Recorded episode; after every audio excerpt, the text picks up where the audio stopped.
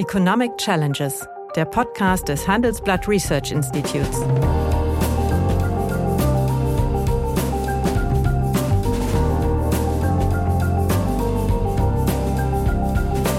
Bert Rürup, der Chefökonom des Handelsblatts, diskutiert mit Michael Hüter, dem Direktor des Instituts der deutschen Wirtschaft, wöchentlich aktuelle wirtschaftliche Herausforderungen für Deutschland wie für die Weltwirtschaft. Die Debatte ist so ein bisschen unterschwellig, als könnten wir alle retten. Nein. Ja, hallo, meine Damen und Herren. Hallo, lieber Michael. Hallo, lieber Bert. Ja, You Will Never Walk Alone. Das ist ja ein, war ja ein Song aus den äh, frühen 1960er Jahre und ist dann zur Hymne diverser Fußballmannschaften geworden und ist jetzt die ja, gebetsmühlenhaft vorgetragene äh, Metapher von äh, Bundeskanzler Scholz.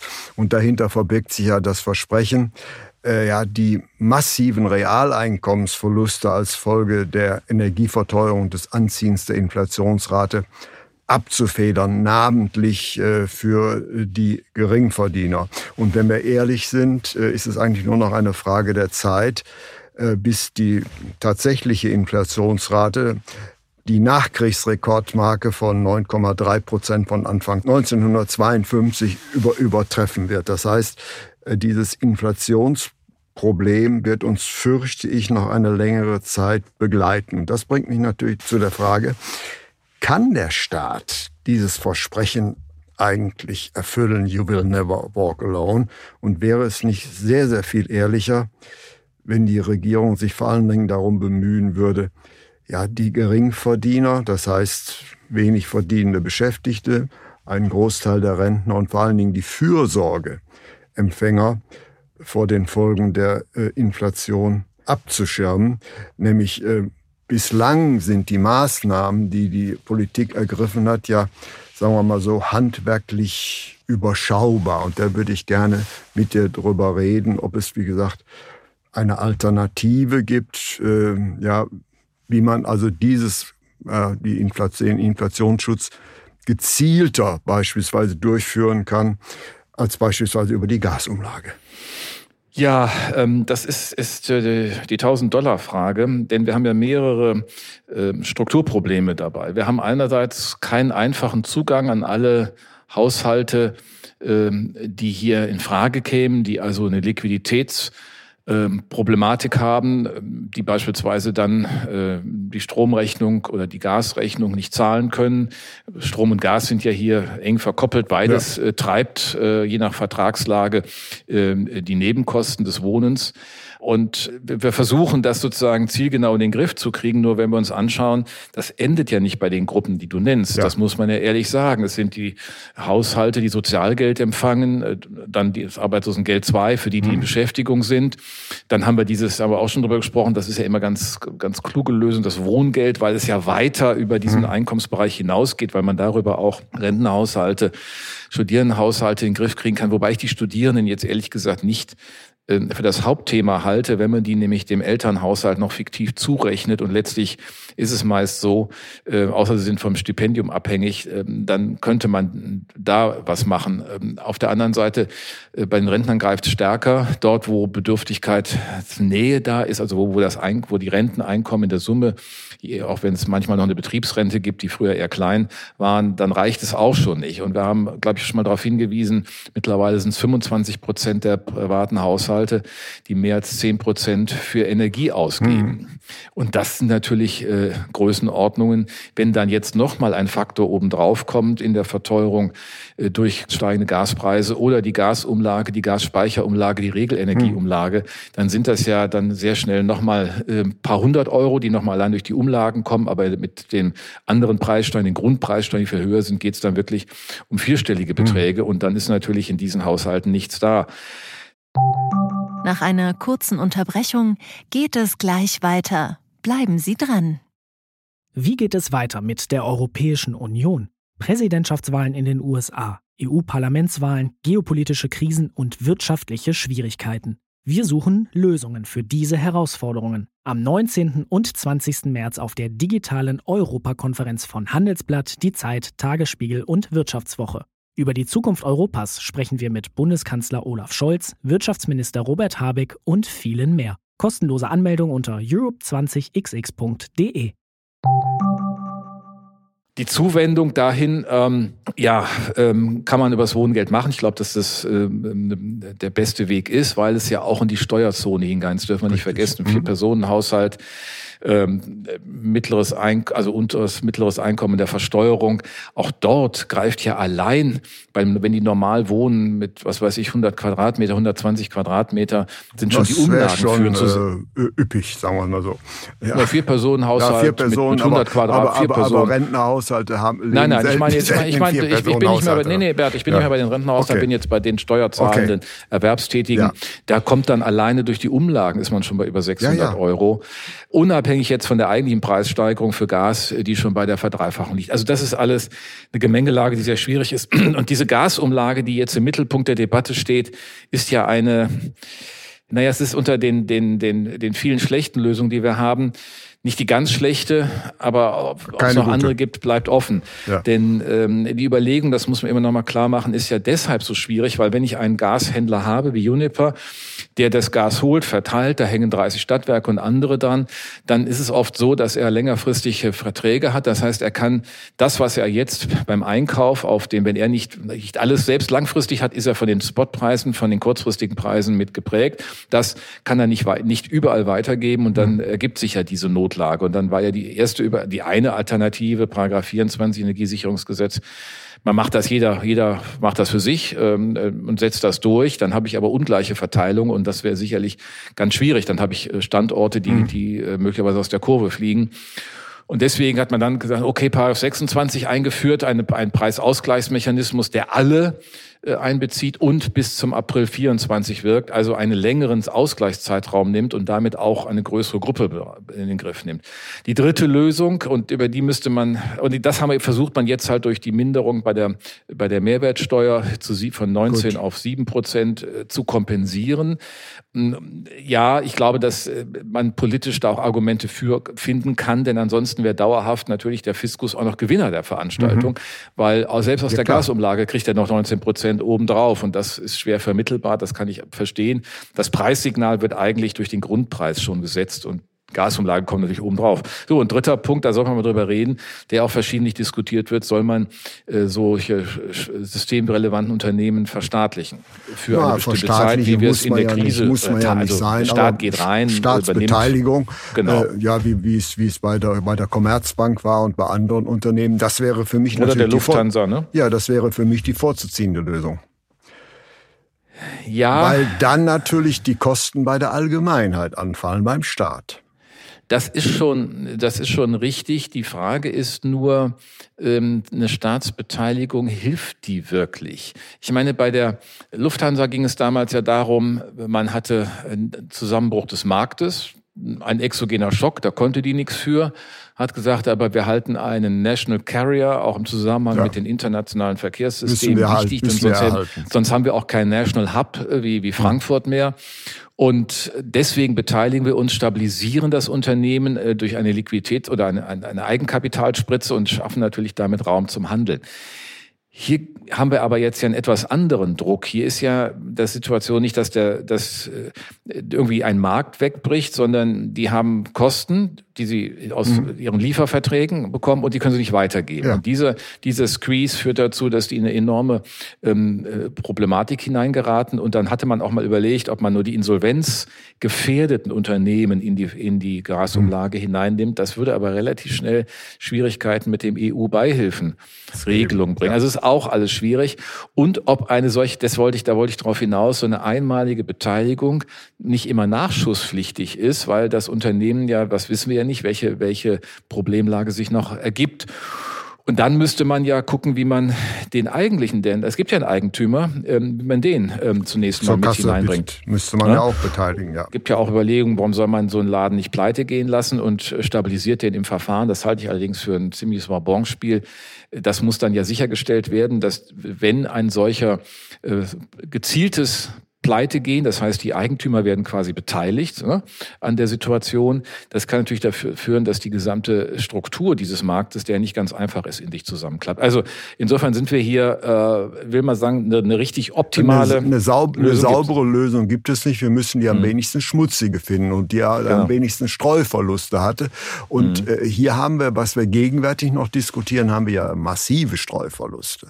Ja, äh, natürlich, was hat Streuverluste? Ich meine, wir im Augenblick geht es ja auch darum, wer ist überhaupt antragsberechtigt. Ich glaube, zwölf Unternehmen haben sich da gemeldet. Mhm. Ähm, ich meine, jetzt wird dann wieder gesagt, ja, die hätten sich gar nicht melden dürfen. Naja, also wenn der Staat so ein System anbietet, melden die sich natürlich erstmal. Und jetzt kommt man nach und argumentiert dann mit Moralkriterien, dass mhm. sie das nicht dürften. Man muss dann schon vorher die Kriterien sich genauer anschauen. Ja. Und ich finde so ein bisschen dieses, naja, Betroffenheitslyrik oder Prosa, besser gesagt, die Herr Habeck da jetzt vorträgt, auch nicht so richtig hilfreich. Also man muss dann schon vorher sich noch mal ein bisschen genauer überlegen, wen man reinnimmt und wen nicht. Und das hätte man vielleicht auch etwas enger ziehen müssen. Ne? Das ist richtig, aber wir müssen natürlich sehen, wir werden natürlich in einer, sagen wir mal, eine Inflationierung weiter reinlaufen. Da ist das Ende der Fahnenstange meines Erachtens ja mhm. nicht erreicht.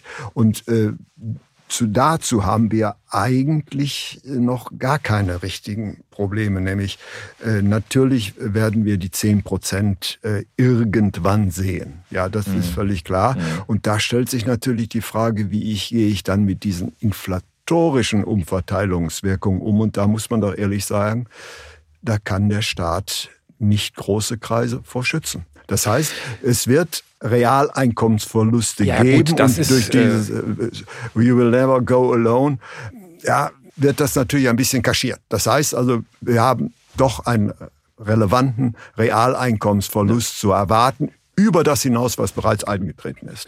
Unstreitig, das, haben, das, das sind wir ja, werden wir ja auch nicht müde, in unserem Podcast darauf hinzuweisen, dass das ein zentraler Punkt ist. Ich kann äh, die gesamte Volkswirtschaft vor diesem Wohlstandsverlust nicht bewahren. Ich kann nur suchen, ähm, sowohl bei den privaten Haushalten wie auch bei den Unternehmen, wo wir jetzt ähm, die, die energieintensiven, äh, wirklich die Frage ist, wie können die eigentlich durchhalten? Dann hätte man nämlich auch nichts gewonnen. Also mhm. da eine Stabilisierung hinzubekommen, das ist ja die eigentliche Frage.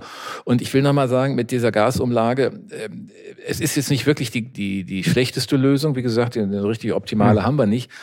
Und indem der Staat für Gas für den gleichen Zeitraum die Mehrwertsteuer senkt, macht er natürlich ähm, eigentlich den, den, den Grundpreiseffekt nicht kaputt. Also die Anreize sind völlig da. Alle wissen, dass sie sparen müssen. Das werden die mhm. Haushalte auch tun, soweit sie das in ihren Strukturen können, äh, abstellen äh, und, oder Räume nicht nutzen und so weiter. Das kann man alles machen. Das werden die auch tun. Da bedarf es nicht des, dieser zusätzlichen mhm. Gasumlage. Aber dadurch, dass der Preis, äh, dass der Mehrwertsteuersatz abgesenkt wird, wird natürlich insgesamt das Gas, das wird ja nicht nur auf die Umlage, sondern insgesamt das Gas dann nicht so teuer. Also der, der, das der federt Preis, dort ab. Der Preissteigerungseffekt so. Äh, Effekt wird ein. Und die Beteiligung des Staates, am, also als Gewinner an der Veranstaltung, das ist politisch ja auch nicht vermittelbar, geht raus. Aber ein politisches Argument, nicht wirklich ein ökonomisches. Ja. Die andere Frage ist in der Tat, wie zielgenau kriegen wir das hin? Und da stimme ich dir auch zu. Die Debatte ist so bisschen unterschwellig, als könnten wir alle retten. Das klingt Nein. so wie in der, wie in der Pandemie. Da war die Aussage ja auch, damals Scholz Finanzminister, also wir haben genug Mittel, wir können alle retten. Das musste dann auch mal gelegentlich äh, klargestellt werden. Aber im Prinzip sind in der Pandemie ja nicht wirklich welche aus, äh, aus dem System rausgegangen. Da gab es kleinere Effekte, aber äh, eigentlich haben wir durch Kurzarbeitergeld vor allem, aber auch durch gezielte, anfangs schnell wirksame ähm, Hilfen auch für Unternehmen, für kleinere, mittelständische Unternehmen die Stabilisierung hingekriegt. So, und ich meine, die, die Antwort jetzt bei den privaten Haushalten ist schon schwierig, aber Bert, wir müssen auch die kleineren und mittleren Unternehmen uns anschauen, die Energiekosten haben, bei denen sie an dem Standort hier nicht mehr, eigentlich nicht mehr halten können. Und das ist die Frage. Die Großen können woanders hin, die Kleinen, äh, Härterei oder was immer mit, mit äh, 25, 30 Mann, äh, haben auf einmal äh, Energiekosten, die sich in dieser Wirtschaftsrechnung des Unternehmens gar nicht mehr darstellen lassen. Und da haben wir auch noch keine Antwort. Der Blick ist im Augenblick nur auf die privaten Haushalte, das ist ja richtig, aber ja, die Unternehmen der ist, der ist verkürzt, der Blick. Aber mhm. damit stellt sich natürlich die Frage, kann ich vor diesem Hintergrund äh, dass auf den Staat doch beachtliche sagen wir mal, Transferleistungen zukommen, jetzt wirklich noch glaubhaft versprechen wie Herr Lindner, ich werde die Schuldenbremse wieder einführen. Das heißt, letztlich kann der Staat doch die Kosten nur glätten, er über die das, Zeit genau. glätten. Ja. Und äh, äh, ja, auch nicht alle. Das heißt also, äh, die Besserverdienenden werden das schon irgendwie hin, hinkriegen müssen. Aber an Realeinkommensverlusten werden wir gesamtwirtschaftlich nicht vorbeikommen soll. Ja. Und in einer solchen Zeit dann auch noch auf das Einhalten der Schuldenbremse äh, sich zu fixieren, ist für mich unverständlich. Ja, es macht ja auch keinen Sinn. Sie kann ausgesetzt werden. Es ist eine Notlage. Es ja. auch im nächsten Jahr noch ausgesetzt ja. werden. Die Bedrohungslage, exogen. Das ist ein Schock von außen, ist da. Und insofern, da bin ich völlig bei dir. Und zumal man immer dran erinnern muss, bei den Haushaltsplanungen im Jahr, im Ende 21, bei den ersten Planungen dann auch mit der Finanzplanung auch für 23 war damals ein Ausgleich nur vorstellbar mit Entnahmen und Auflösen von Rücklagen einerseits und mit dieser berühmten globalen Minderausgabe. Mhm. Beides zusammen waren 22 Milliarden, die man unterstellt hatte. Das waren also eigentlich Mittel, äh, die man auch nicht beliebig hat und Minderausgabe muss ich immer erstmal erwirtschaften. Hinzu kommt jetzt, dass wir natürlich schon 31 Milliarden mhm. Äh, in diesem Jahr an, durch die beiden Entlastungspakete Projekte haben, die ja auch nachhaltig wirken. Ich meine, die EEG-Umlage ist ja nicht äh, einmalig jetzt weg, sondern muss dauerhaft aus dem Bundeshaushalt finanziert mhm. werden, sind dann 17 Milliarden im Jahr. Das ist zwar in der Finanzplanung noch darstellbar und der ist natürlich auch in der Summe Inflationsgewinner. Das ist so, also das nominale Bruttoinlandsprodukt durch die hohen Preissteigerungen steigt, steigt natürlich stärker. Ja. Und wir haben Nominalwertprinzip in der Besteuerung. Insofern ist er da erstmal besser gestellt als bei einer anders gearteten realen Krise, hm. die nicht noch mit Inflation gepaart ist. Äh, und jetzt wird ja auch Anstieg auch bei den Lohneinkommen geben. Also insofern, äh, ja, dann sind wir wieder, haben wir letztes Mal diskutiert, ja. kalte Progression, müssen wir nicht nochmal aufgreifen, ja. das Thema. Aber in der Summe heißt es für mich, ähm, es kommen so viele Themen zu, dass wenn man von vornherein meint, äh, das muss unter der Bedingung der Schuldenbremse laufen, dann begibt man sich vieler Möglichkeiten und ähm, die Kosten dann mittel- und langfristig, wenn, wenn dieser Ausgleich, diese Kompensation oder diese Streckung und, und, und sozusagen Glättung, wie du es genannt hast, nicht funktioniert, dann haben wir natürlich dauerhafte ganz andere Schäden. Ne? Naja, und wir erleben ja schon, also die Inflationsrate, ich nehme sie mal, hm. äh, hat sich ja mittlerweile ja schon, äh, also eigentlich durchgefressen bis auf die Kerninflationsrate, also äh, die Preissteigerung ohne hm. die äh, Preise für Lebensmittel. Ja Lebensmittel und, und Energie. Und das ist doch der Punkt, deswegen gehe ich davon aus, dass äh, von der EZB deutlichere Zinsschritte vorgenommen werden. Das mhm. bedeutet zunächst einmal eine Verschärfung des wirtschaftlichen Abschwungs. Ja, ja, wir können davon ausgehen, dass es einen zweiten kräftigen Zinsschritt gibt. Das deutet sich auch an. Und der wird wir größer der, als 0,5 Prozent sein, meines Erachtens. Wird wahrscheinlich so sein. Das wäre dann auch neu, aber das muss sie auch machen. Ja. Wir haben ähm, gesehen in der Inflationsrate, die, die, die äh, Kerninflationsrate, also ohne Energie und Nahrungsmittel, ist jetzt bei 3,2. Ähm, das ist schon nochmal ein Anstieg, weil natürlich manche Dinge im System irgendwann auch ankommen. Trotzdem bezogen auf die ähm, knapp acht sind wir natürlich, äh, sieht man, dass es immer noch ein Energiepreisthema und importiertes Teuerungsthema ist, was hier äh, besonders treibt. Ich glaube, das, das kann man nicht ausblenden. Und wir haben natürlich jetzt auch so erratische Effekte. Es kommt jetzt im September hinein, dass das 9-Euro-Ticket ausfällt. Das hat deutlich gem, äh, gemindert. Als es eingeführt wurde. Subventionierung fällt weg. Nicht? Genau, die, der Tankrabatt. Das ja. heißt, wir haben jetzt zwei politisch gesetzte Effekte, die muss man eigentlich ignorieren. Also eigentlich müsste man die Inflationsraten ähm, um diese Effekte bereiten. Ja, wir haben ja, ja, es war ja auch, es wäre ja auch, es war ja auch ein Irrlicht zu glauben, als es im ähm, äh, Juni, es war Juni, Juli, August, die drei Monate waren ja die, die rabattierten Monate und die 9-Euro-Ticket-Monate. Mhm. Als es in den, äh, dann für den Juli, den ersten Teil, die etwas niedriger war, war das ja kein Einstieg in eine wirkliche Dämpfung der Inflation. Mhm. Und jetzt muss man auch aufpassen, dass man diese Effekte, die ja nicht den grundlegenden Trend beschreiben, nicht, nicht, nicht überbetont. Nach einer kurzen Unterbrechung geht es gleich weiter. Bleiben Sie dran. Die Welt steht vor gewaltigen Herausforderungen. Zum einen die Energiewende voranzutreiben und gleichzeitig den Klimawandel einzudämmen. Und auch der Energieträger Wasserstoff gewinnt weltweit immer mehr an Bedeutung. Doch wie geht es weiter? Erfahren Sie mehr auf dem Handelsblatt Wasserstoffgipfel 2024 am 12. und 13. Juni in Essen. Infos unter handelsblatt-wasserstoffgipfel.de. Mit dem Vorteilscode Wasserstoff 2024 erhalten Sie einen Rabatt von 15% auf die Tickets. Aber ich, ich will noch mal, noch mal, weil das ja wirklich auch ökonomisch wirklich eine kitzlige Frage ist und nicht nur ordnungslos, sondern einfach Gründe, wie man es macht. Dieser Einstieg alternativ, du hast ja ein bisschen äh, eine Präferenz dafür. Ich sage, ich bin da ehrlich gesagt ein bisschen unentschieden, weil ich die Problemlösung, ich sehe Einstieg bei, bei Juniper beispielsweise mhm. über den Wirtschaftsstabilisierungsfonds. Das wäre eine Möglichkeit gewesen.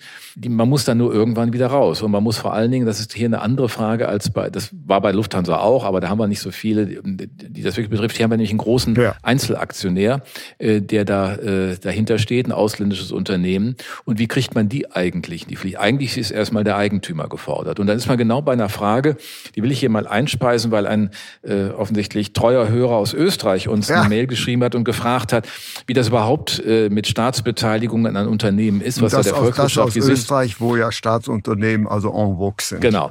Und er verweist da auf einiges hin, auf OMV, also den, den Energie, ja. den, den Ölversorger. Mhm. Wir haben noch andere österreichische Post. Das ist in Deutschland äh, in den 90er Jahren, auch 80er Jahren begonnen worden, deutlich zurückgeführt worden.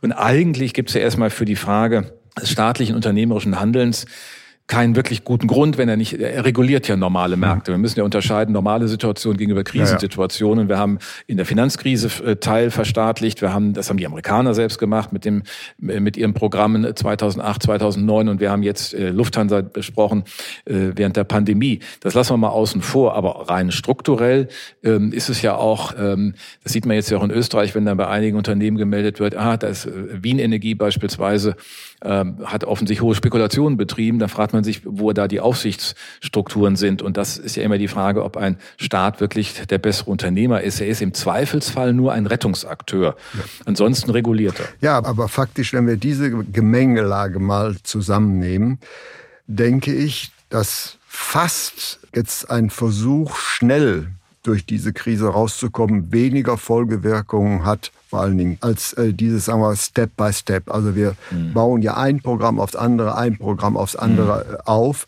und ich sehe nicht, wie das zu Ende geht. Deswegen wäre für mich hier eine, eine kurze, aber sehr schmerzhaftes Durchgreifen mit Kompensation wirklich nur der Armen und nicht der Versuch ist, äh, diese ganze Teuerung für möglichst ja, breite Kreise abzufedern. Mhm. Davon, denke ich, wird man Abschied nehmen. Nämlich, mhm. wir werden in eine Rezession äh, reinkommen, eine Stabilisierungsrezession die wird von der EZB durchgetragen werden müssen. Und dann werden wir auch bei uns diese Inflationsraten haben, die wir in den anderen Euro-Ländern haben. Nämlich Deutschland befindet sich ja, was die Teuerungsrate angeht, immer noch auf einer Insel der Seligen. Ja.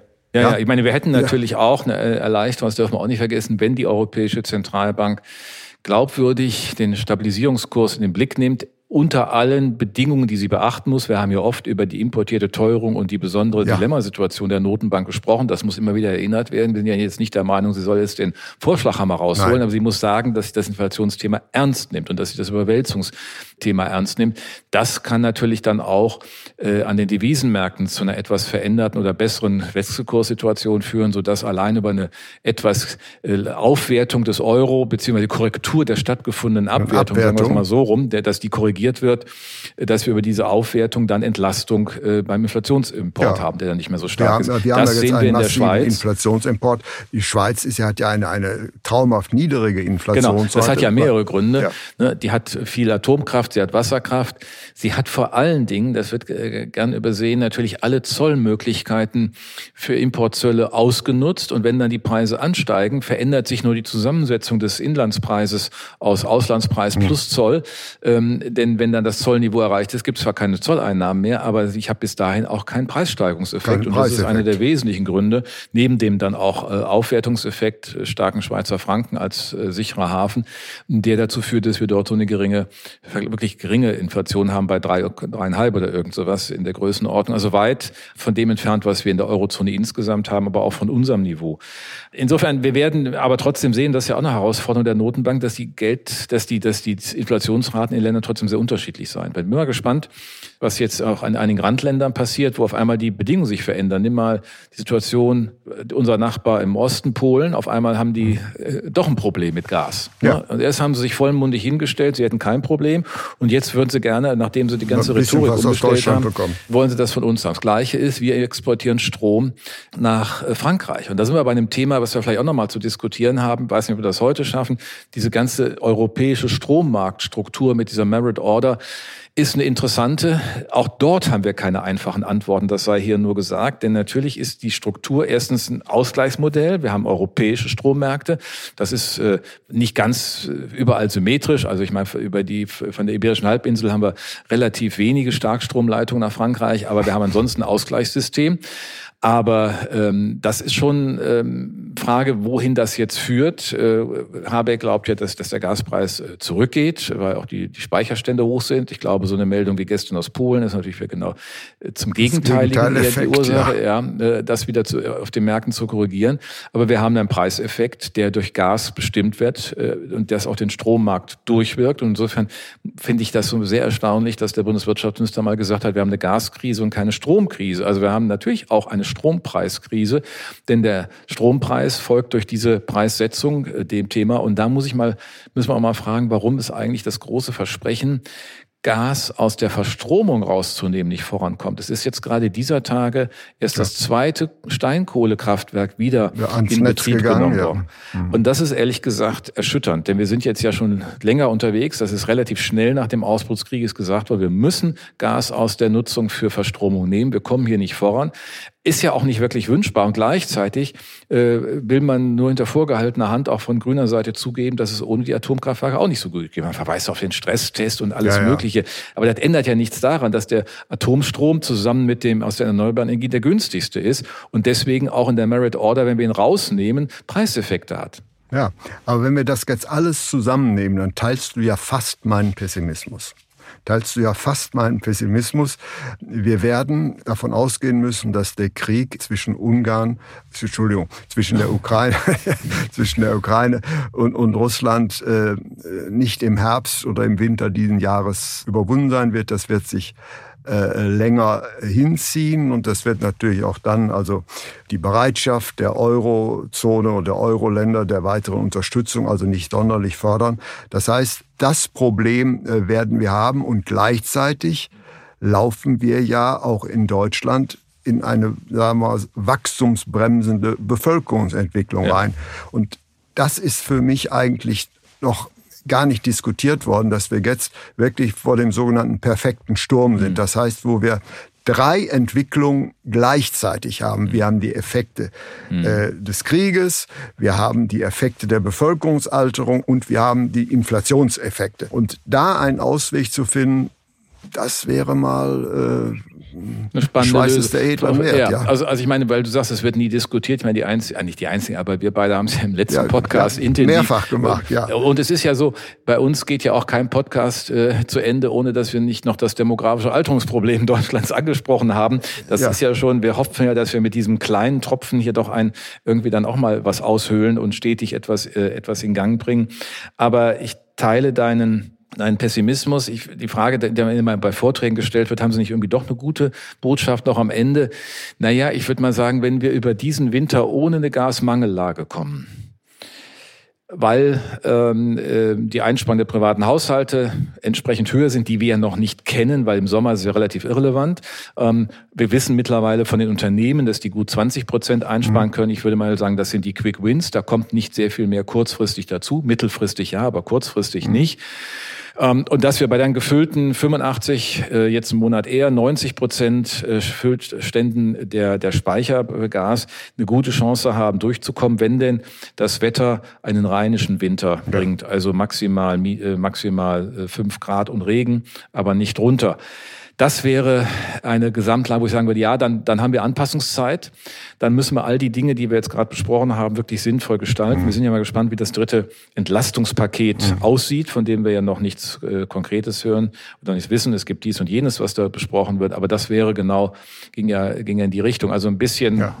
Hoffnung wollen wir vielleicht doch auch mitgeben. Ja, und ich würde noch die Hoffnung weitergeben. Wir haben zwar den Alterungseffekt, der das Wachstum hemmen wird. Allerdings wir haben den positiven Effekt, dass wir schwächer wachsen werden, aber ohne Arbeitslosigkeit. Und das ist ja auch schon mal was. Ja. Das ist, das ist, das ist eigentlich sogar ein Vorteil äh, dieser, dieser Kombination. Das heißt also, wir werden Einkommensverluste hinnehmen müssen, aber werden glücklicherweise keine Arbeitslosigkeit haben. Und für mich bedeutet das, äh, dass der Staat sich dann doch vielleicht etwas stärker auf die äh, realeinkommensmäßig sehr restriktierten Haushalte mhm. Beschränken sollte und eine zielgenauere Politik ja. machen wird. Dass wir diese Verluste hinnehmen müssen, das ist mittlerweile kommuniziert und das wäre auch mal gut, wenn die Regierung das offen sagen würde. Wir ja. werden arm, aber wir sollen alles daran setzen, dass die Armen nicht ja. ärmer werden. Genau. Insgesamt werden wir nicht arm, aber ärmer, auch das äh, muss man so sagen. Ja, so ist es leider. Ja, also der Ausblick ist nicht schwarz, aber trübe oder wie wir sagen, opak. Vielen herzlichen Dank. Danke dir.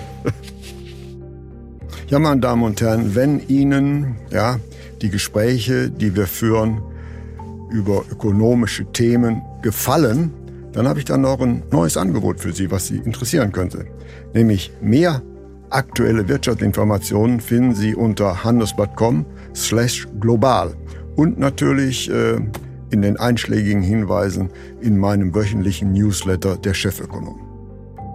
Liebe Hörerinnen und Hörer, wenn Sie Lob, Kritik oder Themenwünsche haben, dann schreiben Sie uns doch gerne oder schicken Sie uns eine Sprachnachricht an chefökonom@handelsblatt-research.com. Die Adresse finden Sie auch in der Folgenbeschreibung.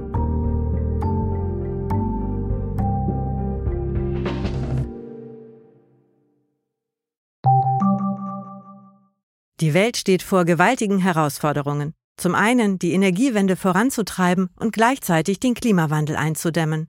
Und auch der Energieträger Wasserstoff gewinnt weltweit immer mehr an Bedeutung. Doch wie geht es weiter? Erfahren Sie mehr auf dem Handelsblatt Wasserstoffgipfel 2024 am 12. und 13. Juni in Essen. Infos unter handelsblatt-wasserstoffgipfel.de. Mit dem Vorteilscode Wasserstoff 2024 erhalten Sie einen Rabatt von 15% auf die Tickets.